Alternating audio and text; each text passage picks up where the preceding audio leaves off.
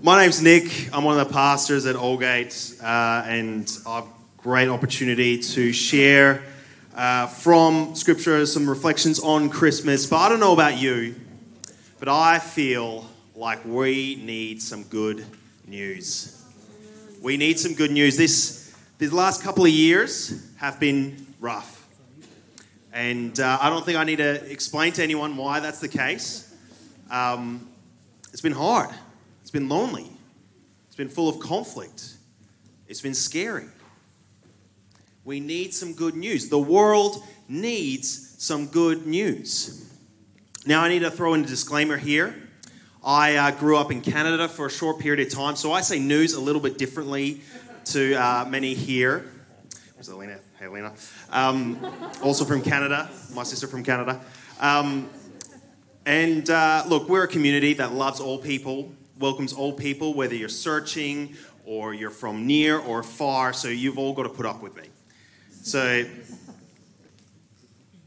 we're waiting for good news. The world needs good news. And we've, I feel like we've been waiting for that.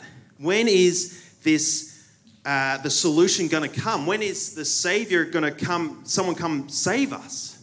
Or has He come already? Because that's what Christmas is all about. It's about good news. It's not about the presents. It's not about the Boxing Day sales. It's not even about the food on the table with family. It's about the best news you'd ever hear. Now, Israel were in a similar position 2,000 years ago. The night uh, before Jesus was born, they were waiting for someone to come and save them.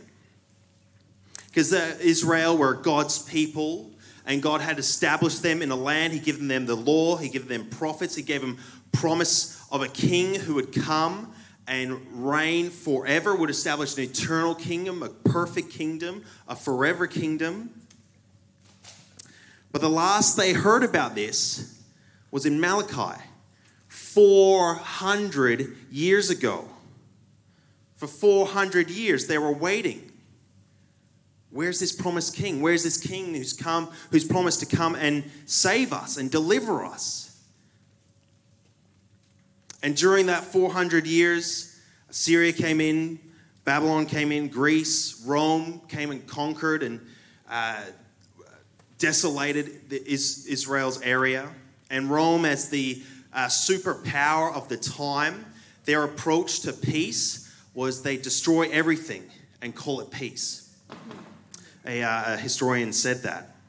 And so it was an ugly time. It was dark. It was grim. The night before Christmas. And then on that night, something happened. And I want to take you there tonight to the first public declaration of the birth of Jesus. So if you have a Bible, open up to Luke chapter 2. It's also going to be on the screen from verse 8. And we're just going to slowly work through it to see, to hear about this good news. So, in the same region where Jesus was born, there were shepherds out in the field keeping watch over their flock at night. Now, what I find really interesting is we often think of this scene of shepherds watching their flock and think, oh, isn't that nice? There's probably a shepherd leading on his staff, cuddling in with a lamb the starry night and how nice and peaceful and lovely. That's not at all what it was like being a shepherd at night. At night was the hardest time, the, the scariest time to be a shepherd, because that was the time where predators would come and attack the flock. That's the time when thieves would come and steal. And so shepherds had to be out on their watch. They were, they were um, they were scared, they were alert, they were anxious. And in that moment, verse 9, an angel of the Lord appeared to them. As they're watching the flock, an angel of the Lord appeared to them, and the glory of the Lord shone around them, and they were fear, filled with great fear. Now, angels too, we think, oh, isn't that lovely? A, a, a being with nice wings and a big, big white robe and who looks really lovely. No, angels were scary things in Scripture. They were powerful, they were fierce, they're to be feared. And this angel says to them, Fear not, do not be afraid.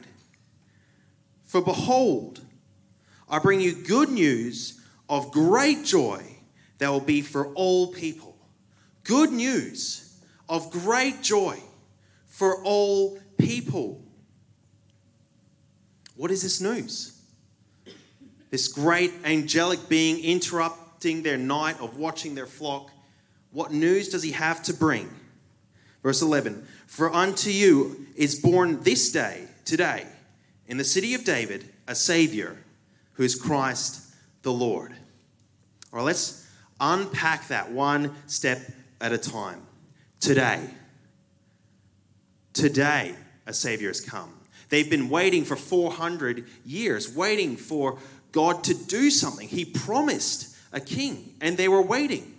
And during that time, so much happened. There was conflict, there was turmoil, there was, there was anxiety, there was, there was all this kind of craziness and, and hardship happening, and they were waiting for God to do something. And the angel says on that night, Today, today is the day. This is what we've all been waiting for. Today.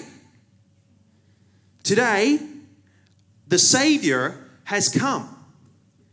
The Savior has come, the one who will come and save you, the one who, who God has promised will come. Who is this Savior? The Messiah. The Messiah or, or Christ. Christ is the Greek word for Messiah, Messiah is the Hebrew word for anointed one. And it, it's, a, it's a New Testament word used to talk about the promised king. The king that God promised would come to save his people and to bring about an eternal kingdom, God's kingdom, where God will live with his people. That Messiah has come. That promise has been fulfilled today. The Lord, this Messiah is also the Lord. Now, this is the word that, that the Hebrews would use. Instead of saying the name of God, they would replace it with Lord. I think it's what the angel is saying here is this is God. God is coming to save his people. God has come to rule, to save, to be with his people. And I think one of the most striking things is this is for you. Unto you a Savior is born. Now, this is not me reading into the passage. The author has used language here that is not necessary. He could have said, A Savior has come, the Messiah. But he says, The Savior has come for you. For you. This king has not come to rule on a throne. This king has not come to dominate the world and conquer. And this king has come not for himself, but for you. For you. So, where will they, they find this king? This great Messiah, the promised king who will come to save, who's come today. Where will they find him? In verse 12, the angel says, This will be the sign for you.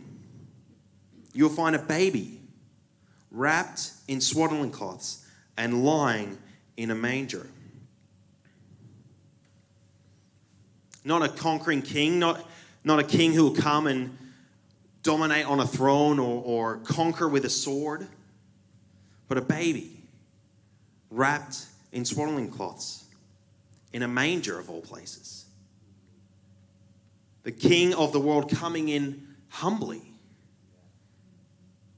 laying himself down. It's a, a foreshadowing of, of the, hum, the, how humble his end will be, of laying him, his own life down for the world.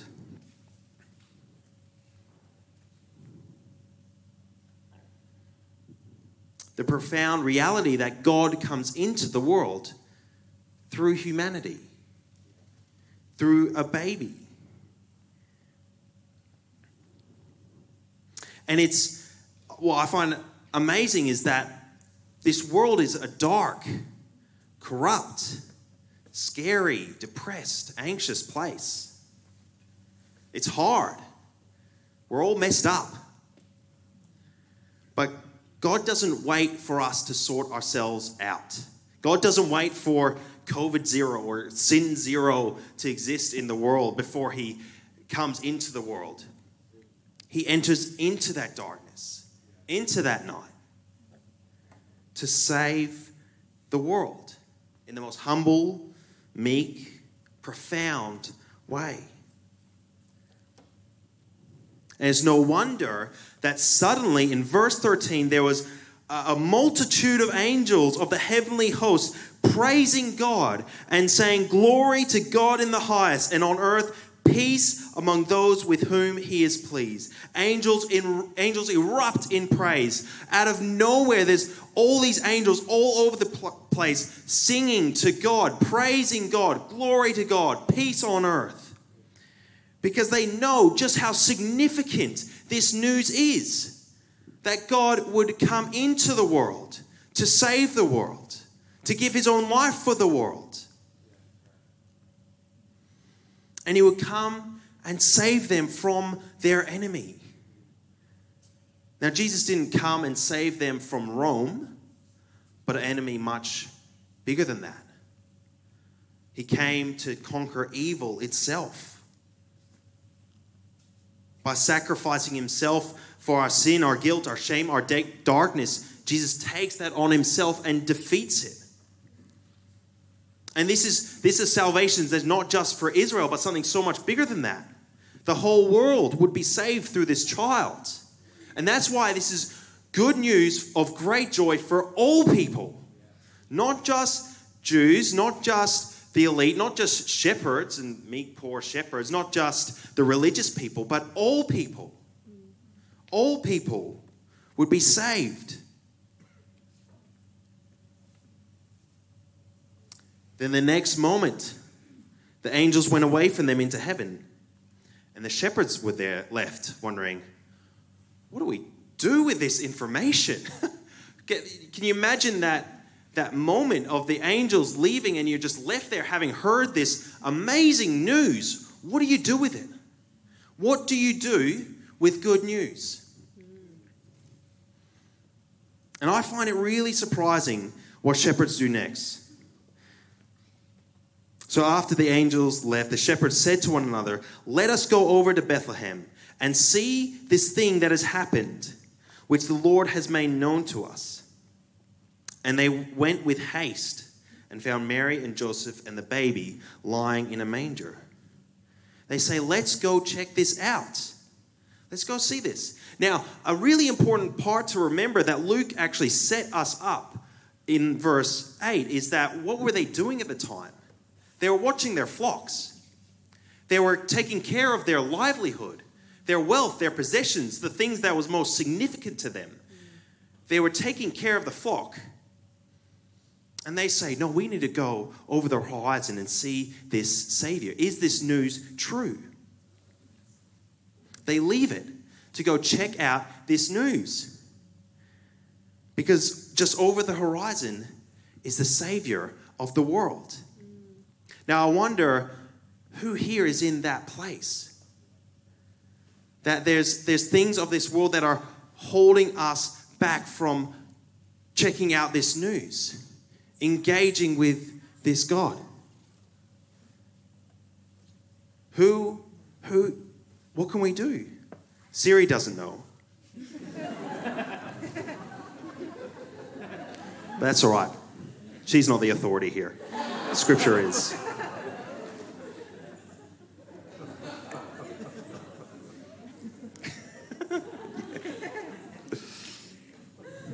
What's holding you back?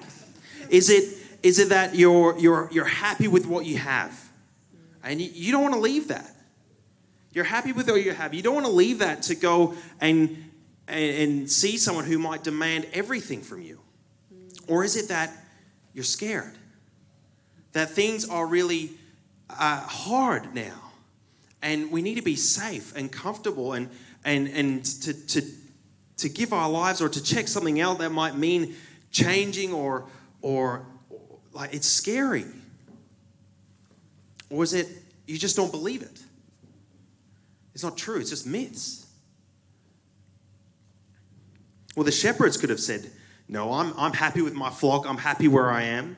They could have said, I'm afraid of the danger that this might involve going and seeing this child and leaving the flock and even just travel in general in ancient Near East. Or they could have said, I don't believe it. It's all just myths. The Messiah is just a myth. But they go because just over at the horizon is the Savior of the world. They go. Now, I'm not saying that you have to give up on all your stuff in order to meet Jesus. What I'm saying is go check him out. Don't let what you have or what you're afraid of or what you believe or don't believe stop you from investigating this news. This is good news. It has literally changed the world. It's worth checking out. So, what else do the shepherds do? From verse 17. When they saw the child, when they saw it, they made known the saying that had been told them concerning this child. And all who heard it wondered at what the shepherds had told them. When you hear good news, what do you do with it? You share it, you tell other people. This is news not to keep to ourselves and to enjoy this life changing news of a God who loves us. This is news to share. Because again, our world is desperate for good news. Desperate for good news. And we have the best news. The best news that, that God is not indifferent to our situation. It's not that He doesn't care. He cares far more than we could ever imagine. So much so that He came into the world Himself to save us, to be with us. We have news that, that people have purpose and a meaning and identity in the God that created them, that God loves them. And He's shown that through Jesus. We have the best news to share. So let's share it. This Christmas, especially, let's share this news and not stop pushing ourselves to, to, to get excited about this news and share it because the world is desperate for it. What else do the shepherds do? Verse 20 And the shepherds returned to their flocks, glorifying and praising God for all that they had seen and heard, as it had been told to them. Now, notice that they don't lose their livelihood, they go back to their flocks, but when they return, everything's changed. When they return, they don't come back and sit back going, okay, I've got to sort out this flock for myself and generate wealth and get out of this spot and do this and do that. Then they come back worshiping, praising, singing, giving all glory to God in heaven for what they had seen, for the news that they'd heard. They return and everything was changed. Hearing this news that God has come into the world in Jesus, that Jesus saved us, that news changes everything. It changes everything. And so, what, what are you going to do with this news? Will you check it out? Will you tell other people about it? Will you respond in praise and worship? Now, this, this child in the manger, he didn't stay there. He grew up. He, lived a life and he, he taught his disciple and taught Israel how to live and it showed God through his life and through his teaching. And then he died, taking on the sin, the shame, the darkness of the world. But he didn't stay there either. He rose again, conquering death once and for all. And then he ascended to heaven.